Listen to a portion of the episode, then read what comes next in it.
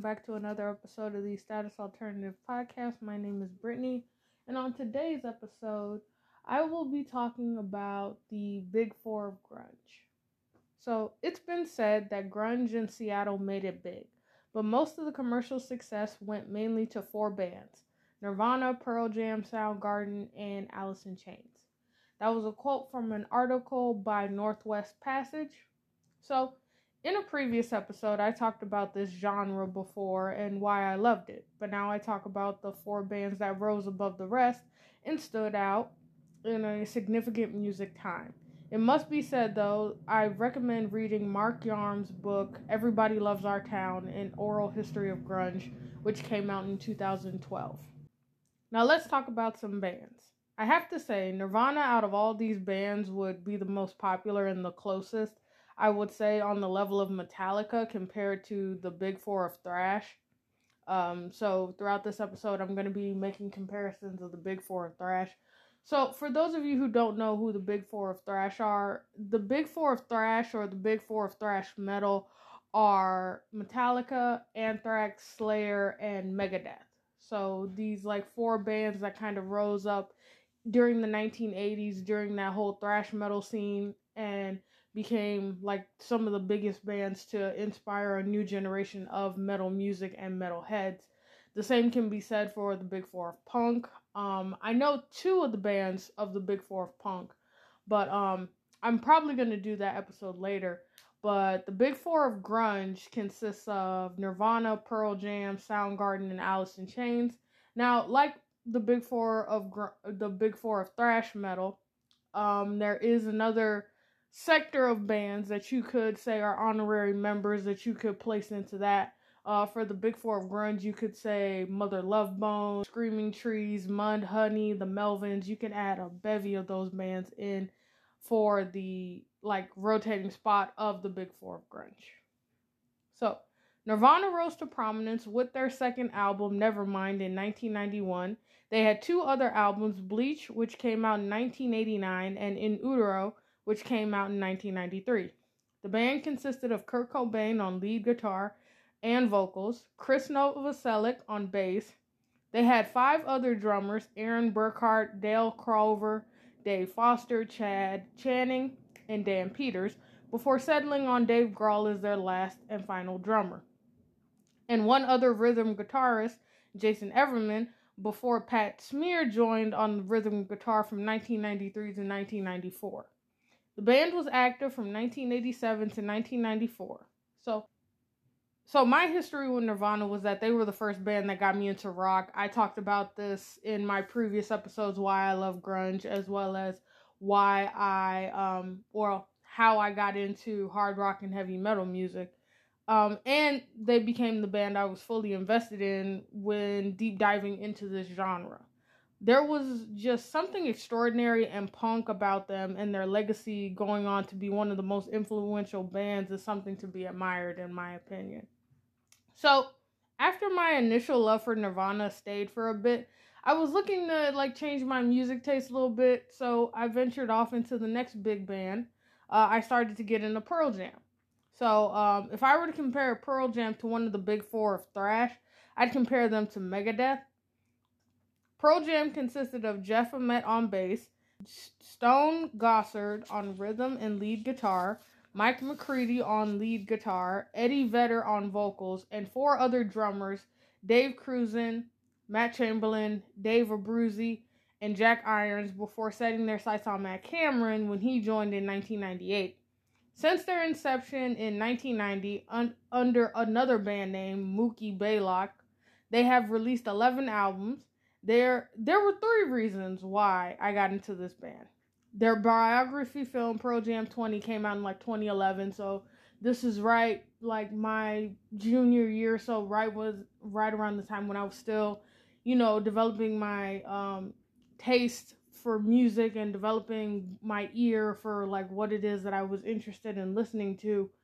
So that came out in perfect timing and it had been like 20 years since like 10 came out. So it had been 20 years since a lot of these band a lot of these um uh albums started to come out.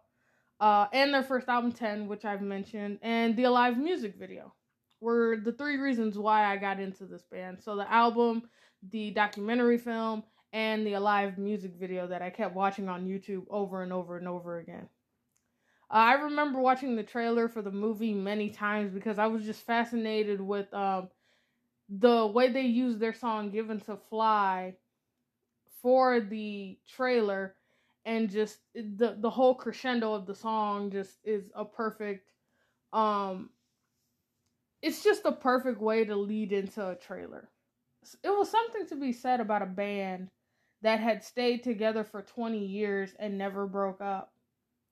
Like you don't really see that like often, especially in in rock music as a genre as a whole cuz like you see different variations of bands. Like just recently, a lot of the bands I've been listening to now or recently got into, they've had a vocalist change, they've had a bassist change, they've had a drummer leave.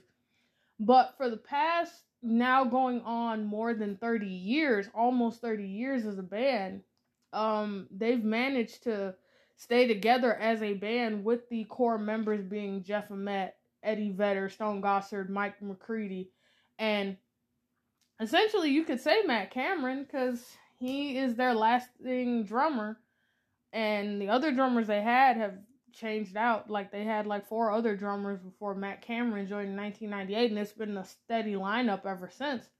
But it is something to be said about a guy uh, about a band that just never like broke up. Like the closest I would say to a band that never broke up or never replaced any members in this modern sense, I would have to say Alter Bridge, because ever since like the whole essence of them growing out of the ashes of Creed, like it's been a pretty solid lineup of the band. So, uh, from top to uh, also from top to bottom, 10 was just a fantastic album. It's so timeless. I'd be remiss if I didn't mention that this band was born from the ashes of Jeff Ament and Stone Gossard's previous band, Mother Love Bone. So they were a band before and their lead singer, who happens to be the uh, roommate of Chris Cornell back in the day, Andy Wood, he untimely passed away. So I believe the way it went, Andy Wood passes away, Jeff and Stone get together, and they decide to make a new band. Um, but in doing so, they also create another band called Temple of the Dog, which had Chris Cornell on vocals the band was just the band just released one album. I believe it's their self-titled. It was just that one album.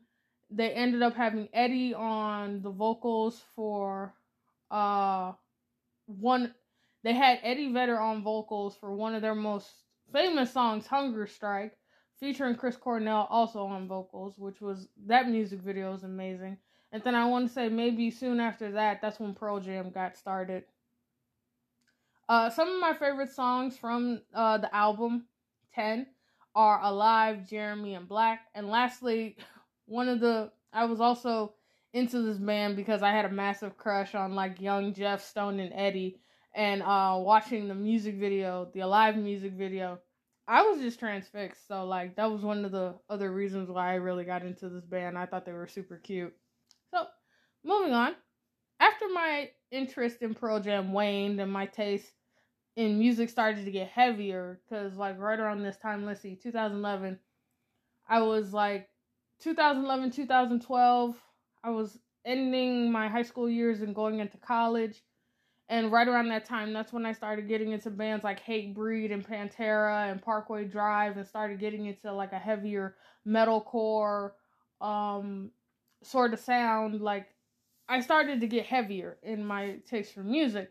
So the next progression of heavier bands I have to say out of these four bands has to be Alice in Chains. And you're probably thinking to yourself, how can you go from that sound to Alice in Chains? And let me explain. Had it not been for in Chains, I would not be listening to bands like Breaking Benjamin, Sevendust, Godsmack, which are bands that came out of that post grunge era. Consisting of co vocalist and lead guitarist Jerry Cantrell and the amazing Layne Staley, Sean Kinney on drums, the original bassist Mike Starr, later replaced by Mike Inez, and a new vocalist who joined in 2006 named William Devon, I believe. Four years after Layne Staley's passing, you have Alice in Chains. So the band had six studio albums. Every chance I get, I will always say these guys are the godfathers of alternative metal. And I stand by that statement. The way Tina Bell is the godmother of grunge, and it's highly, and she's very highly underrated. She is the one that was the forefront of this movement. I dub Alice in Chains the forefathers of alternative metal because, like I said before, these guys were at the forefront of influencing that heavier sound in the Sevendust. Because I know Seether is very heavily influenced by Nirvana, but bands like Seven Dust, Staind, Puddle of Mudd, those guys, heavily, heavily, heavily influenced by Alice in Chains and Nirvana, but a lot of these bands now. So each of these bands did influence many bands that came out of that post grunge era, that post that early 2000s era of music but in my opinion, none more than Alice in Chains. Sure, the other bands had heavy songs, but Alice in Chains had an unmatched attitude and moxie. I would compare them to Slayer. They are like a fan favorite. So they're kind of like the way there are Slayer fans who are like diehard Slayer fans, I believe there are diehard Alice in Chains fans. There, there was just something about Layne's vocals that was so powerful and so memorable. Like he, like it it surprises me, and I kind of compare it to Scott Weiland of Stone Temple Pilot. It amazes me how that heavy, deep, powerful voice can come out of a body like that and just captivate an audience. Like Chester Bennington had the same exact like presence when it came to being a vocalist. And especially for Layne on songs like uh, Man in a Box, Bleed the Freak, Love Hate Love, Rooster, and Damn That River. And yes, I did also have a crush on the young Jerry Cantrell and Mike Starr. So, last but certainly not least, we have the anthrax of these bands, and that's Soundgarden. So, they're a little bit underrated, not to be like looked over. It's just, you kind of. Soundgarden, I don't believe gets enough credit with doing things a little bit differently. And I feel that's one of the reasons why Anthrax is so good. They did things differently. So I will admit, I believe the reason I didn't get into this band was that my music taste had significantly changed. So by this time, let's see, I'm already I will admit, I believe the reason I didn't get into this band was that my music taste had significantly changed. So by this point, um, I was fully invested in metalcore and hardcore. Like you couldn't tell me otherwise. I wasn't going backwards with the music that I was originally listening to. I just went forward in a different direction. Uh, I had left grunge music behind at this point. I wouldn't get back into them until after the death of Chris Cornell in 2017 uh, the band was made up of Chris Cornell on vocals, Kim Thayil on lead guitar, Hiro Yamato on bass from 1984 to 1989, Jason Everman, who was also in Nirvana as their rhythm guitarist. Jason Everman was on bass from 1989 to 1990, and their final bassist Ben Shepherd. And drummer Scott Sundquist from 1985 to 1986, and their last drummer, Matt Cameron, who also plays drums for Pearl Jam. So he was doing uh, double duty. I know I talked about Layne's vocals, but there is something to say about Chris's vocals. His vocal range was wild and powerful and undoubtedly unique amongst the singers of these bands. Because his sound, all of their sounds were different, and I think that's what makes these guys so prevalent was that it was different sounds. They were talking about different things, and they just all were just had these different attitudes. And Chris's vocals were, was just so out there. They had six studio albums, my favorites being Badmotorfinger and Superunknown, which is their more popular album. When reading the book Everybody Loves Our Town, this one makes me laugh. I remember reading the stories and interviews about how much of a heartthrob Cornell was and how some fans in those circles didn't take Chris and Soundgarden seriously because he was so attractive. Like you're talking about like this whole scene that this genre was built on was built around these people that look like they haven't showered in 3 days. Meanwhile, you have Chris Cornell with his light eyes and long black hair and like his amazing physique and he's out here like like I think it was because like they didn't really get that much street cred was because like they kind of was like, oh man, the glam metal scene is over already. Yeah, you got this attractive looking dude. Like the rest of these dudes are just ugly. Like, why is like, I, I get how like a lot of people could like see it as like, oh man, what's this pretty boy doing up here? And he's has this like amazing vocals, and he was just the total package. So, in closing, the thing that makes these bands also interesting to me is hearing about how the popularity of this genre was, was all created by the music industry. Like, if you go read the um 10 harsh truths or the 10 ugly truths um that uh if you go read the online article by Northwest Passage about the 10 ugly truths of grunge music, you'll hear all these stories and how and especially they emphasize this in Mark Yarm's book. Um the fact that like this genre wasn't really something that was built from something organically. This was just a bunch of people who really loved playing music and just played music with their friends hence why a lot of these former bands members ended up in different bands because they would just all play music together so a lot of these bands didn't really expect to become famous or successful. Like that was the last thing on their minds. Like I don't think like Kurt Cobain, Eddie Vedder, Layne Staley, and like like I don't and Chris Cornell, I don't think like you tap them on the shoulder and you say, Hey, you know, in about a couple of years you're gonna be on like MTV and you're gonna play MTV unplugged or I don't think Alice in Chains one day woke up. The guys in Alice in Chains one day wakes up and just like realizes, oh shit, we're going on tour with Slayer, and people are going to throw mud at us, and we're gonna throw mud back and like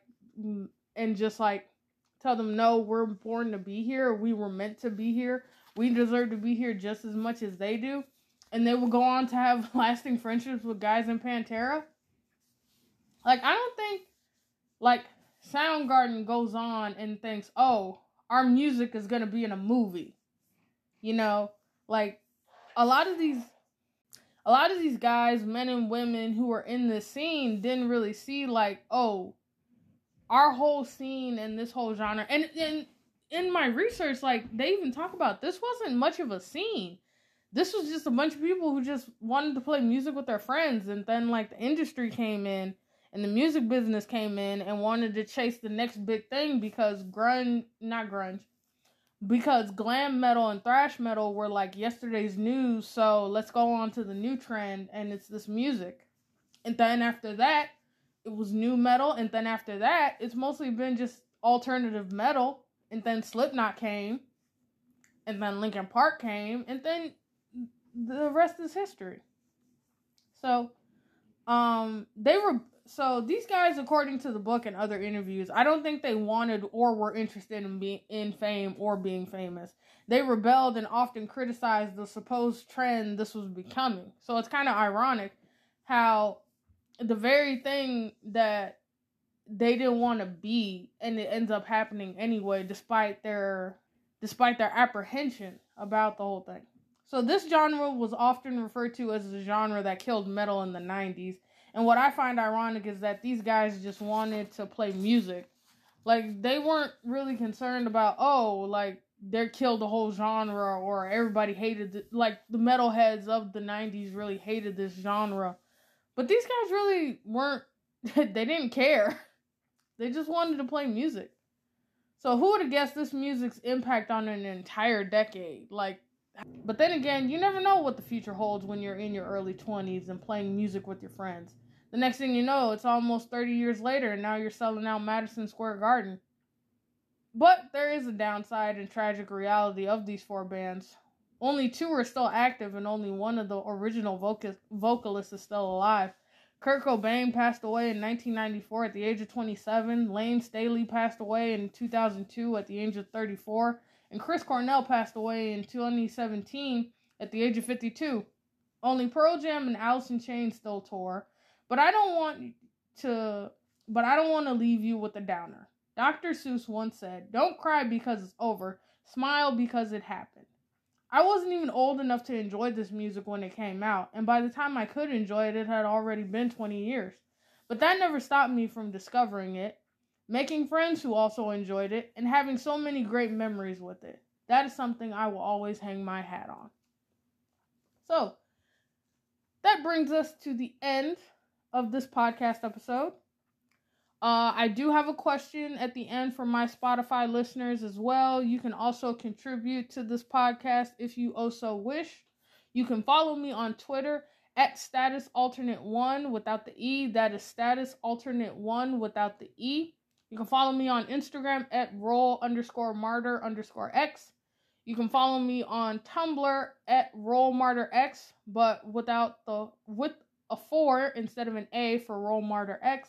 All my social medias are in the bottom or in the description of this episode. And I will catch you all in the next episode. And remember, stay alternative.